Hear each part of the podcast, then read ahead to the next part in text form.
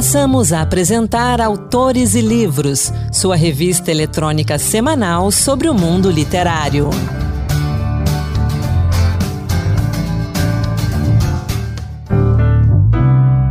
Oi, pessoal, sou Ana Beatriz Santos e sejam bem-vindos a mais um Autores e Livros, a revista literária da Rádio Senado. Hoje temos dicas de leitura, a poesia do poeta paraibano Sérgio de Castro Pinto e uma entrevista bem interessante sobre uma das facetas menos conhecidas de um dos mais importantes pensadores soviéticos do século XX, Liev S. Vygotsky. E a gente começa o Autores e Livros justamente por essa entrevista. Anderson Mendanha conversou com a pesquisadora e professora Priscila Marques sobre o livro Liev S. Vygotsky, Escritos sobre Arte, que traz resenhas críticas sobre teatro, dança, artes plásticas e literatura referentes à fase jovem de Vygotsky. Vamos acompanhar essa conversa? Entrevista.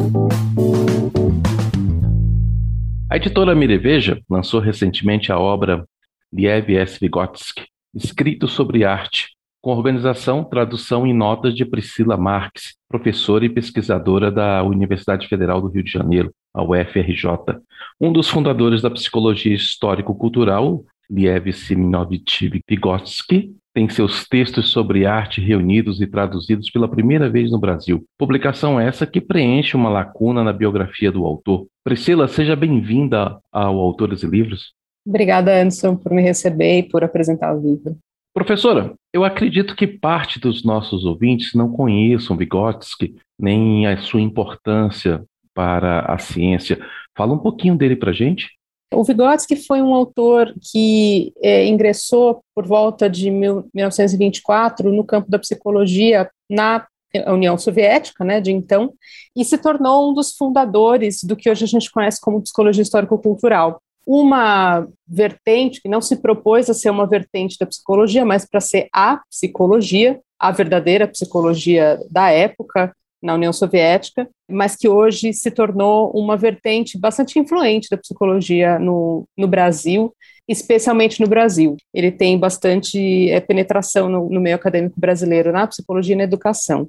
Ele foi um autor que estabeleceu as bases de um entendimento histórico-social, histórico-cultural do, do, desenvolvimento humano, da infância, a partir da aquisição, a partir da, do trabalho com signos da cultura e tal, e que, que determinaria o processo de humanização e de construção do psiquismo né, humano pela via da cultura e pelo contato é, com esses signos culturais. Ele morreu muito cedo, né? Ele teve vários alunos e seguidores e que continuaram produzindo de maneira mais ou menos próxima do que ele do que ele estipulou no começo, mas foi uma até hoje é uma escola bastante importante de, de psicologia para se pensar, especialmente as questões de desenvolvimento e de aprendizagem. Então essa questão da arte, dessa formação artística dele no início é muito importante para o seu desenvolvimento posterior na psicologia?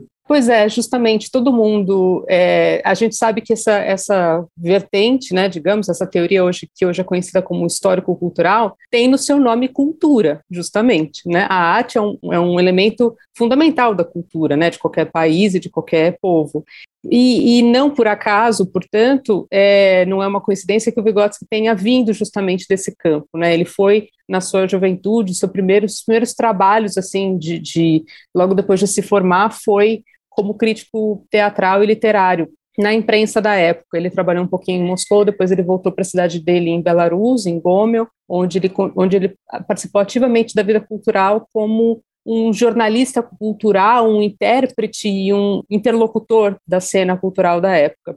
Só que essa, essa era uma fase, é um, um capítulo da biografia dele que não é exatamente. ficou durante muito tempo obscuro, né? Já uhum. se sabe há muito tempo que ele fazia isso, mas o que exatamente ele fez, quer dizer, que produção foi essa que ele construiu nesse período, isso não se sabia até muito recentemente, assim, não se tinha acesso.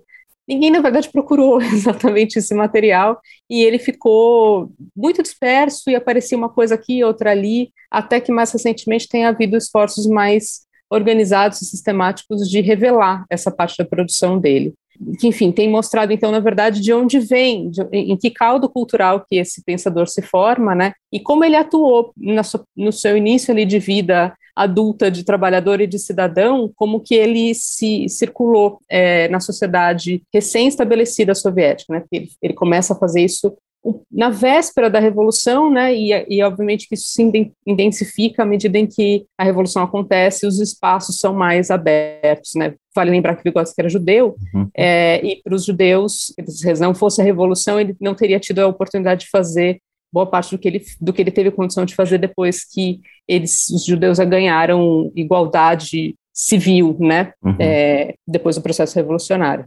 Interessante, você já adiantou aí que o livro traz é, essa série de críticas né, que ele faz sobre teatro, danças, artes plásticas, literatura. Na apresentação do livro, é dito que ele, esse livro contempla dois universos, o das artes e o da ciência. Então, fala um pouco mais desse livro para gente. A gente procurou reunir, quer dizer, eu fiz esse, esse trabalho de levantamento ao longo de 10 anos, que compreendeu basicamente o tempo que eu fiz o doutorado e o pós-doc, né? foi levantando esse material nas bibliotecas e recolhendo onde ele já estava publicado, meio que selecionando e reunindo para pensar a totalidade de, do que Vygotsky escreveu sobre arte, né? Seja na condição de psicólogo mesmo, né? Já depois de, de ser um acadêmico da psicologia, uhum. seja antes quando ele trabalhava como crítico. O objetivo do trabalho de pesquisa foi fazer esse mapeamento completo e a gente apresenta um resultado desse, desse mapeamento completo no anexo do livro com uma bibliografia, né? Com a bibliografia completa, pelo menos até onde eu consegui chegar, onde me deu pé, né? De tudo que eu consegui levantar que Vygotsky escreveu escreveu sobre arte, né? O princípio de construção da seleção que a gente fez para transformar nesse livro foi um princípio menos de representatividade, digamos assim, de, de correspondência proporcional ao que ele fez e mais no uhum. sentido de abrangência. A gente queria mostrar toda a variedade de coisas sobre as quais Vygotsky falou, como na verdade ele era um interlocutor plural é, embora na prática ele tenha escrito muito mais sobre o teatro. Isso se deve ao fato de que entre 22 e 23 ele foi um colunista, é, um crítico oficial de um, de um jornal da cidade onde ele morava, então saía é, resenha dele toda semana. Então, obviamente, uhum. que o uhum. volume de teatro é muito maior. Mas a gente não queria dar a entender que ele fosse prioritariamente um, um crítico teatral. E lembrando sim, sim. que o teatro era o principal entretenimento da época, né? Teatro e literatura. Pois é, pois é. Historicamente, a Rússia, é, na, na sua cultura, tem como talvez um dos pilares fundamentais a literatura. É, talvez o país mais literário que eu já tenha visto, assim, inacreditável como a Rússia é, cultua o seu cânone literário de um jeito sem par, assim, no mundo, dos museus, praças, ruas, todo lugar onde, onde algum escritor é, viveu se torna um museu depois que é visitado, então a literatura é muito cultuada. O fato é que na virada do século XIX é, para o XX, a população era fundamentalmente analfabeta, quer dizer, esse grande legado é, da cultura russa não, não era acessível para uma parte é, massiva da população. Por esse motivo, depois da Revolução, houve um, um incentivo bastante orquestrado, incisivo e, enfim, proposital nas artes é, representativas, principalmente teatro e cinema. Então, era realmente uma, uma vedete ali do momento como, como um veículo, inclusive, de agitação e propaganda e tal, né, para levar a ideia revolucionária é, por meio da arte e tal. Então, Vygotsky vem de uma formação bastante clássica, assim, de, ele, ele era leitor dos clássicos, ele conhecia bem, muito bem a literatura russa e internacional, mas ele trafegava muito por essa cena teatral, ele vivenciou isso muito em Moscou quando fez faculdade lá, é, e depois, voltando para Gomel, ele se estabelece como, ele tem uma função pública, inclusive no setor é, na secretaria de teatro, digamos assim. Uhum. Ele é um dos diretores desse campo e depois ele se torna crítico. Então, ele realmente tem uma, uma relação intensa especificamente com o teatro mas não apenas, né? Então ele falou, escreveu também sobre literatura, resenhas literárias. Ele escreveu apenas um texto sobre artes plásticas, mas a gente fez questão de incluir porque foi um prefácio muito interessante. Assim, era, um, era uma obra de arte gráfica de um amigo dele, inclusive de Gomel mesmo. E ele escreve esse prefácio e ele mostra, quer dizer, dá para ter um pouco a medida de que a sensibilidade que ele tem uhum. para a literatura e para o teatro é, aparece também com a mesma sofisticação quando ele fala de artes plásticas para além do teatro como arte de representação mesmo, tem apresentações de dança, né? A gente fez questão, fiz questão de incluir, porque inclusive eu acho talvez dos textos mais interessantes, esses textos sobre dança. Ou seja, ele realmente estava engajado na vida cultural da época dele, não apenas numa de suas expressões artísticas, né, mas em, de maneira muito vasta. Tem uma lacuna aí que é o cinema, que é muito intrigante, né? É isso que eu ia perguntar. É. E o cinema foi utilizado de forma intensa pelo governo soviético no início, né, como forma de propaganda, e ele não fala de cinema. Você é. conseguiu encontrar o porquê? Não, de fato não achei nenhum, nem comentário sobre cinema, tem até uma coisinha sobre música, assim, umas alusões mais sutis, não tem nenhum texto sobre música. Cinema nem em alusão, é muito curioso, e é especialmente curioso porque o cinema estava nascendo ali, se, se, fortalecendo na União Soviética nesse período, e o Vygotsky foi uma das suas fontes, né? O Eisenstein, o mundialmente famoso Sergei uhum. Eisenstein, conheceu a obra do Vygotsky, conheceu o Vygotsky, conheceu o Luria, e Eisenstein leu Psicologia da Arte do Vygotsky com muito interesse, anotou e tal. Mas foi, pelo visto, uma via só de, de mão única, né, do, da parte do cinema em uhum. relação ao Vygotsky, mas Vygotsky não chegou a se manifestar. E a importância desses livros, desses textos dele para o século XXI? Eu acho que esses textos eles são muito interessantes por várias perspectivas. Do ponto de vista da crítica, ele mostra um modelo de crítica bastante inspirador, assim, bastante corajoso. Ele dizia coisas sem, sem medo de, de, repente não agradar, né? Tem vai ter um texto dentro desse livro em que ele diz coisas polêmicas e que no final tem uma nota do editor dizendo que nós não concordamos com o que está aqui, vamos escrever uma resposta no próximo número. Então, acho que, em primeiro lugar, a coragem que ele teve é, de, de se manifestar com bastante coerência dentro das suas próprias posições e convicções, do ponto de vista da ciência, eu acho especialmente relevante o fato de que, a partir do momento que a gente tem uma visão mais completa da, da, biografia do Vygotsky, quer dizer, uma, uma visão mais totalizante de tudo que ele fez, cada vez mais a gente percebe que um verdadeiro intelectual, ou sei lá, um grande pensador, ele é multifacetado. Ele não é um cara que entra na universidade, senta no seu escritório e faz as suas coisas apenas ali, né? Quer dizer, as fontes do pensamento dele e o trabalho efetivo dele não é só estritamente científico, aquilo que a gente chama de, sei lá, ciência pura, ou, ou mesmo ciência aplicada, mas assim, no nível laboratorial e ali com uhum. pouca relação com a sociedade, né? E o Vygotsky mostra para a gente que ele está é, tá interagindo com a vida social de maneira, de maneira bastante intensa, né? Dos textos ali, o que, que você destaca, assim, de, de mais significativo do que você recolheu e, e que está no livro? A gente sempre tem, eu tenho uma pergunta para mim mesmo, assim, que é quem vai ser o leitor desse livro, né? Então, pensando no leitor da psicologia, ele possivelmente vai se, vai se interessar por um, por um texto final que é sobre propriamente sobre psicologia da arte. Acho que ali ele tem uma, uma excelente síntese do livro Psicologia da Arte. Então, quem está procurando auxílios para entender psicologia da arte, que não é um livro fácil, eu acho que ali tem uma, um bom ponto de apoio. Para quem está interessado na cultura russo-soviética no começo do século XX, eu acho que o livro como um todo é interessante, porque ele é um mosaico do que acontecia, não só nos centros da, da União, mas nas províncias, como é o caso da de Gomel, ele está fora do centro e ele está uhum. registrando a cena, a cena cultural de, de, companhias menores, né, que não são as grandes, as grandes é, estrelas, digamos, da, da cultura da época do ponto de vista, puxa, eu acho assim, do ponto de vista da cultura tem muita coisa para se ver ali, especialmente para se pensar o teatro e a literatura, eu acho que tem muita, tem muita informação de, de fato disso, desse, desse mosaico. Destacaria também um texto que eu acho que mostra uma faceta que a gente conhece menos, que é essa, justamente essa do judaísmo. Uhum. É, e é o primeiro texto que abre o, o, livro, é um texto, ele escrevendo sobre o antissemitismo na obra de Dostoiévski. Então, ali ele se, é um posicionamento tanto estético literário como político é de, de cidadão e de, de, judeu. Acho que aquilo também completa um pouco o quadro, o quebra-cabeça de quem foi Vygotsky. Essa, essa peça do judaísmo, ela, ela ainda é um pouco é, mencionada quando a gente fala de quem foi Vygotsky, de que coisas foram importantes para a constituição dele como intelectual. Né? Priscila, para a gente encerrar, quais foram as maiores dificuldades que você teve para levantar esses textos? Imagino que deve ter tido horas e horas de bibliotecas, arquivos e tudo mais. É, basicamente o acesso, precisei principalmente ir para a Rússia, né? Várias foram as dificuldades, acessar os textos, mas eu também tive dificuldade de saber quais textos achar, né? Por exemplo, havia textos que não, que não estavam em nenhuma listagem de bibliografia do Vygotsky, e havia textos que estavam equivocadamente nessas, que não eram textos dele. Os textos de jornais, às vezes, são difíceis de, de delimitar, né? Porque Sim. eles são bloquinhos, assim, aí às vezes atribuíam a ele o próximo, então eu precisei pegar, no caso dos, dos, jornais, eu peguei o jornal mesmo e tirei a prova de algumas coisas ali que estavam atribuídas é, erroneamente. O material em si às vezes estava em estado precário e uma dificuldade que é meio anedótica, que foi quando eu, nos primeiros textos que eu peguei para traduzir, eu não entendi o título. Eu fiquei até pensando, meu Deus do céu, acho que eu não devia ter assumido essa função, porque eu acho que eu não tenho russo suficiente para isso.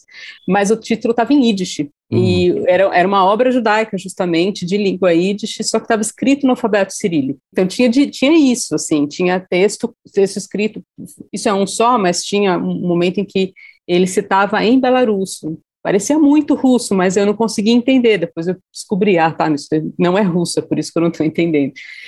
Realmente levou muito tempo, foi o tempo de, de execução dessas duas é, pesquisas, mas porque é um processo um pouco tortuoso mesmo, assim, de, de não estar tá tudo tão evidente, até porque não estava organizado editorialmente, né? Então, quando uhum. a gente traz esse livro hoje, ele realmente não existe. Esse livro não existe da maneira como a gente fez em nenhum outro lugar. Foi uma composição que a gente é, fez a partir dessa, desse estudo, né? Desse tempo de estudo que eu, que eu realizei. Priscila Marx, obrigado pela conversa conosco aqui no Autores e Livros. Parabéns pelo trabalho, parabéns por essa coletânea e obrigado aqui pela aula também. Até a próxima. Obrigada a você. Obrigada, até a próxima. Essa então foi a conversa de Anderson Mendanha com Priscila Marques, pesquisadora responsável pela organização do livro Liev S. Vygotsky, Escritos sobre Arte. Essa coletânea está disponível em promoção de lançamento por R$ 65,00 no site da editora, editoramiriveja.com. Vale a pena. Aproveito para convidar você para as nossas dicas de leitura para o mês de maio, na edição especial do podcast dos Autores e Livros. Nesse programa, a gente fala de Cidade nas Nuvens, de Anthony Doerr, Contos Enjaulados, de Anderson Estevam, os Dois Morrem no Final, de Adam Silveira e vários outros livros. Esse programa especial está disponível também nas principais plataformas de podcast, como Spotify, Google e iTunes e também no nosso site, senado.leg.br barra rádio na seção podcasts. E agora a gente traz a dica de leitura de Mayra Cunha na coluna Clube do Livro, Meu Amante de Domingo, da escritora portuguesa Alexandra Lucas Coelho. Clube do Livro. Olá, ouvinte. Se você gosta de uma leitura sarcástica e bem-humorada, vai gostar da dica que eu trouxe para hoje. Meu Amante de Domingo, livro da escritora portuguesa Alexandra Lucas Coelho, publicado no Brasil pela Bazar do Tempo em 2021. Meu Amante de Domingo foi publicado originalmente em 2014 em Portugal e considerado em seu lançamento o livro do ano pela revista Time Out. É daqueles livrinhos marotos de capítulos curtos e linguagem ferina e ritmada que fazem o texto parecer um thriller do tipo que se lê num tapa. A linguagem é simples, mas crua e mordaz, assumindo tons de trás de comédia. O livro se torna prazeroso para ler pela forma como Alexandra Lucas Coelho trata a língua portuguesa, refletindo sobre o português falado no Brasil e em Portugal de forma descontraída. A autora criou uma personagem feminina que fascina pela fúria que sente e que se aproxima de um folhetim, fazendo uso de muitos palavrões. Isso pode levar a crer que se trata de um livro vulgar, mas não é. Segundo a narradora, é uma maneira peculiar de se falar no norte de Portugal, pois, como ela mesma diz, os liboetas têm uma gravata na língua, pelo seu modo mais sóbrio de se expressar. A história do romance traz uma tradutora de livros de 50 anos como narradora, que está debruçada sobre a tradução da biografia do escritor brasileiro Nelson Rodrigues e que trama a vingança contra um ex-amante, a quem ela chama carinhosamente de cowboy. Este cabrão, como diz a personagem, desaparece após um mês de romance, a deixando num vácuo, lembrando uma prática comum nos tempos atuais chamada ghosting, em que a pessoa some da relação sem dar maiores explicações. Enquanto arquiteta o crime, ela se distrai com um mecânico, o tal amante de domingo. O estereótipo do homem rústico e gostoso com quem ela faz toda sorte de safadezas. Ela também tem encontros sexuais com um amigo poeta que ela acredita ser merecedor de um Nobel de Literatura e também com um homem lindo que ela conhece enquanto pratica natação, a quem apelida de Apolo. Ao mesmo tempo em que vive essas aventuras, ela planeja escrever um livro para exorcizar a raiva do cowboy, que ela trata como um impostor. Entre as confidências e os desabafos da tradutora, vamos acompanhando os planos de tortura e os esboços do livro que ela planeja escrever. Curiosamente, Nelson Rodrigues parece envolver a narradora como um fantasma que paira no seu inconsciente, testemunhando sua sede de vingança. O jogo literário é uma das grandes virtudes dessa divertida história. Quase todo o romance parece ser um diálogo constante com as crônicas rodriguianas. Leitores brasileiros terão familiaridade com a variedade de citações de autores e artistas do Brasil, tais como Clarice Lispector, Machado de Assis, Paulinho da Viola e Euclides da Cunha. Isso tudo torna a narradora mais íntima e transmite a sensação de que é aquela pessoa de quem se quer ficar amiga, por suas tiradas engraçadas e ácidas. Autora de 14 livros publicados entre romances, não ficção e infanto-juvenis, a autora portuguesa Alexandra Lucas Coelho atuou ao longo de 30 anos como jornalista, repórter e editora, cobrindo conflitos em diversas partes do mundo e chegando a ser correspondente do jornal português público em Jerusalém e no Rio de Janeiro. Já recebeu o Grande Prêmio da Associação Portuguesa de Escritores, entre outros prêmios. Boa leitura e até a próxima!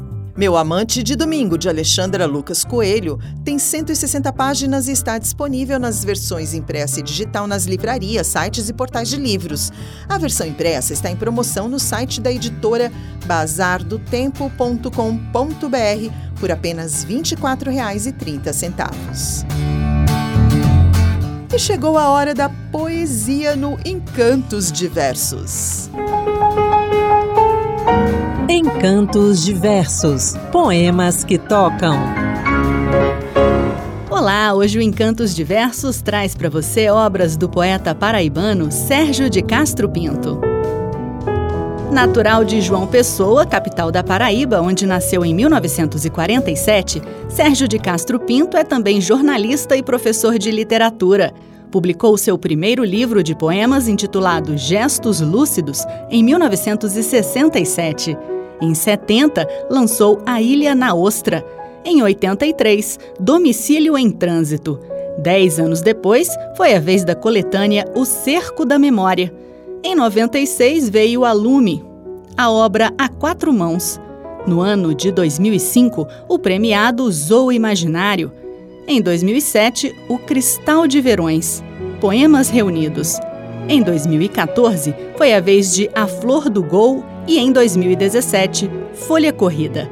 Para começar, você ouve Escrever, Não Escrever. Escrever é um suicídio branco, um consumir-se no fogo brando das palavras. Não escrever, um suicídio em branco, um consumar-se sem metáforas. No último verso, o poeta se refere às metáforas. Mas você sabe o que significa isso? Metáfora é uma figura de linguagem que estabelece uma comparação implícita ao associar duas coisas por meio de uma característica comum. Também sobre o ofício, Sérgio de Castro Pinto compôs Poeta versus Poema.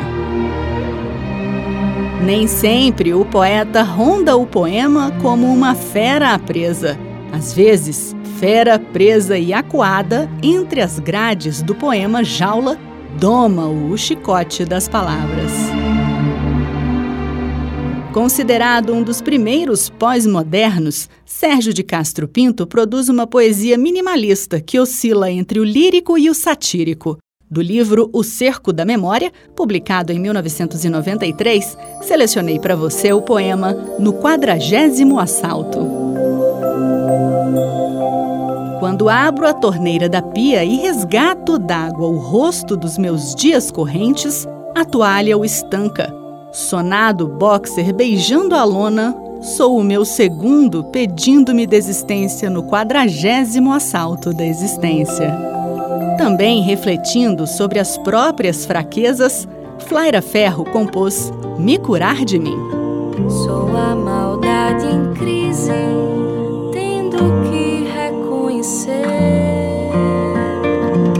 as fraquezas de um lado que nem todo mundo vê. Fiz em mim uma faxina e encontrei no meu umbigo o meu próprio inimigo que adoece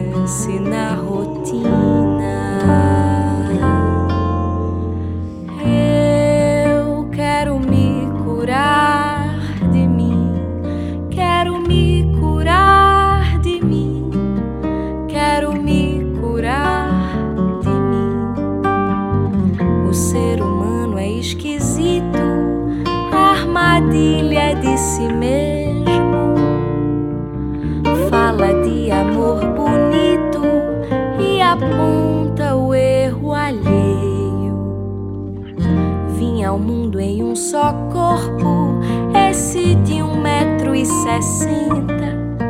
Devo a ele estar atenta.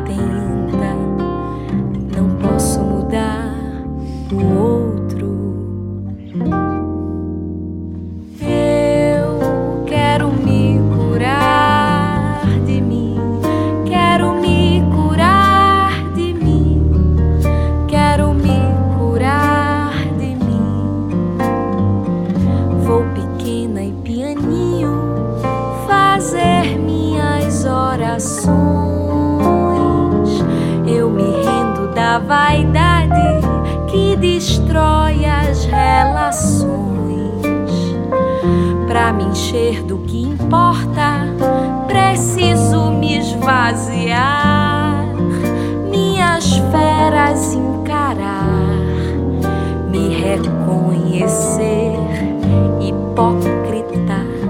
Esse foi o Encanto de Versos, produzido por Marluce Ribeiro e apresentado por Raquel Teixeira, que hoje falou da obra do poeta paraibano Sérgio de Castro Pinto. E com a poesia do Encantos de Versos, a gente encerra o Autores e Livros de hoje, que teve a apresentação minha, Ana Beatriz Santos, produção de Anderson Mendanha e Vanessa Alves e trabalhos técnicos de Antônio Carlos Soares. Até a próxima! Boa leitura! Acabamos de apresentar Autores e Livros, sua revista eletrônica sobre o mundo literário.